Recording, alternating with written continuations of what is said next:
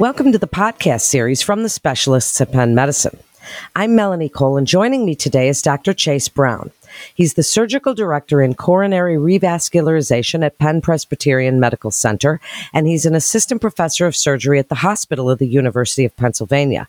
He's here to discuss his personalized approach to coronary artery bypass grafting, or CABG. Dr. Brown, thank you so much for joining us today. We're discussing a relatively new procedure called robotic minimally invasive direct coronary artery bypass, or RA MIDCAB, for single vessel coronary artery revascularization. And we're also discussing its application in a hybrid procedure for multi-vessel disease. But before we get into these surgeries, I'd like to remind our referring audience that Dr. Brown's program can be reached directly at 215 662 9595. Dr. Brown, can you provide a little background on the anatomy of coronary artery disease and the way it's been treated? Give us a little history. Thank you. I'm happy to be here and uh, I'm excited to discuss this topic with you. So, historically, coronary artery disease has been treated with medications and with stents and with open surgery. Patients with triple vessel disease who have angina and ischemia have gone on to undergo CABG procedures or coronary artery bypass procedures.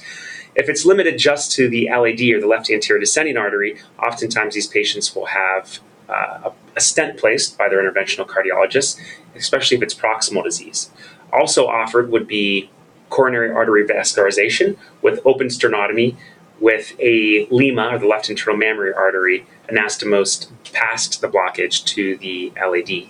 But recently, over the last 10 years, there's been this evolution of using robotic technology, small incisions, to provide minimally invasive approaches to patients with coronary artery disease. And what we can do now is use the Da Vinci robot, and we use three small incisions in the chest wall one for the left hand, one for the right hand, one for our camera port. And using the Da Vinci, we can harvest the left internal mammary artery off the chest wall. We then remove the Da Vinci robot and we make a small left thoracotomy. And then through that small incision, while the heart is still beating, we complete an off pump, off bypass uh, anastomosis of the left internal mammary artery to the LAD. And this approach is great because this is a very small incision.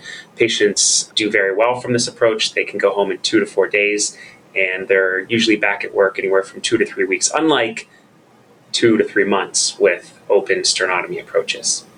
Well, thank you, Dr. Brown. So, what differentiates RA midcab from traditional coronary artery bypass grafting or CABG surgery? Speak a little bit about the advantages from both the surgeon's point of view and the patient's.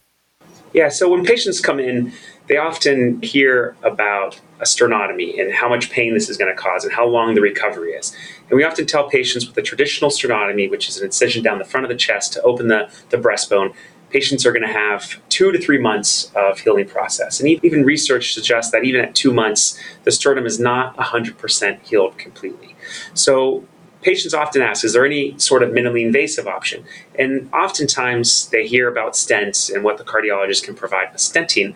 But the research that we have would suggest that patients that are young, that can avoid a sternotomy, we can do a lima to LAD to bypass a proximal LAD lesion and avoid this open incision.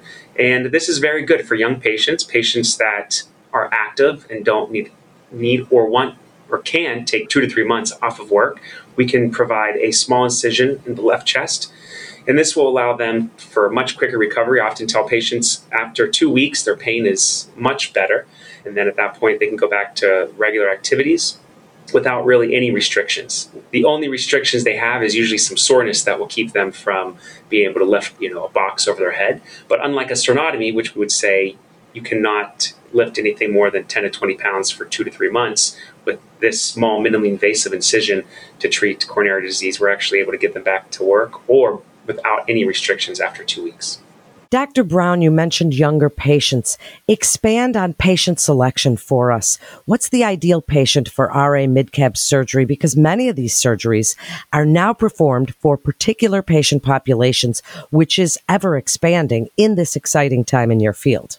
So I think there are a couple of different groups of patients where this procedure works great for. The first is a young 40 to 60 year old patient.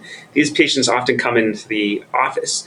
They're very active they're running and they say, you know, I used to run a nine minute mile, now I'm running an 11 minute mile, and they have single vessel disease.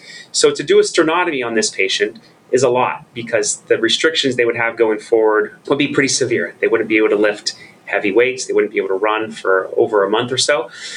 So that's a great patient to offer this minimally invasive robotic approach where we can do a robotic harvest of the left internal mammary artery, a small left thoracotomy that is a couple inches in length. After we anastomose that without the heart stopped, the patient will have the breathing tube taken out in the operating room.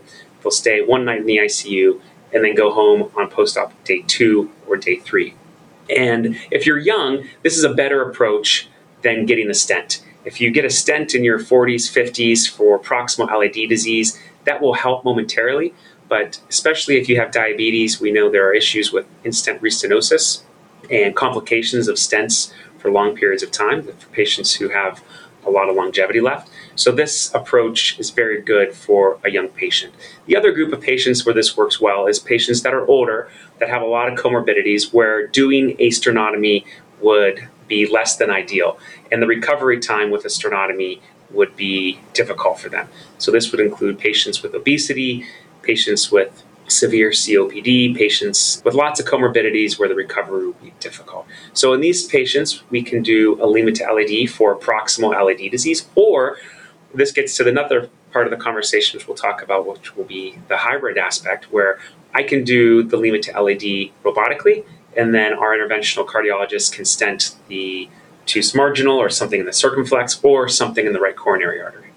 And this avoids a sternotomy in these sicker patients who would benefit from a lead LAD, but would not do good with a traditional surgical approach, which would be a traditional sternotomy and multiple bypass grafts. Dr. Brown, what's the role of multidisciplinary heart team in procedure planning for CABG and these other surgeries and even after the fact. Tell us a little bit about your team and the importance of this multidisciplinary approach. We have a heart team for all patients that undergo coronary artery bypass grafting, and it usually starts with the patient's cardiologist. They usually will talk to the patient and say, Listen, you have disease in your coronary arteries that's limiting your life in terms of angina, or you have ischemia, which will decrease your longevity and your survival. And then at that point, they usually get sent to a interventional cardiologist who will do a left heart catheterization and will discover where these flow limiting lesions are and what vessel is the culprit. Once we have the anatomy, the interventional cardiologist usually refer them to me, the surgeon, and we will discuss with the interventional cardiologist what a good plan is. And on these patients that are younger or even the patients that are sicker, we have to come up with a plan to see what is best for each individual patient. And for the robotic approach, it will either be should we stent this patient or should this patient undergo a to LAD robotically? So that would be one of the big conversations we would have as a heart team. And oftentimes, if the patient is young and a candidate for the robotic approach, that's the route we prefer to take because the Lima to LAD will provide great blood flow to the left anterior descending artery for their lifetime with a very low risk of disease in the Lima graft. Dr. Brown, I'd like you to tell us a little bit about the hybrid procedure you're performing, which combines RA midcab with percutaneous coronary intervention and its advantages. I'd like you to speak about that and any technical considerations you'd like other providers to know about since this is so unique. So, for this approach, in patients who would go down the hybrid route, this would be a Lima to LAD robotically, and then one of the other vessels would be stented. And sometimes you could stent two vessels if needed. It all depends on the patient, the patient's preferences, and the patient's comorbidities. What we don't want to do, though, is convert a procedure which traditionally is patients with triple vessel disease who would benefit from open sternotomy and multiple bypass grafts. So at least three or more bypass grafts into just a Lima to LAD and multiple stents. I do still think there's a role for traditional surgery, but I do think that this new technology that allows us to provide coronary artery revascularization surgically in, in, a minimally invasive approach to patients who would not be candidates for open surgery, it's excellent. So, the big thing we need to decide when discussing what route this patient should go in terms of stenting surgery, or hybrid approach would be timing.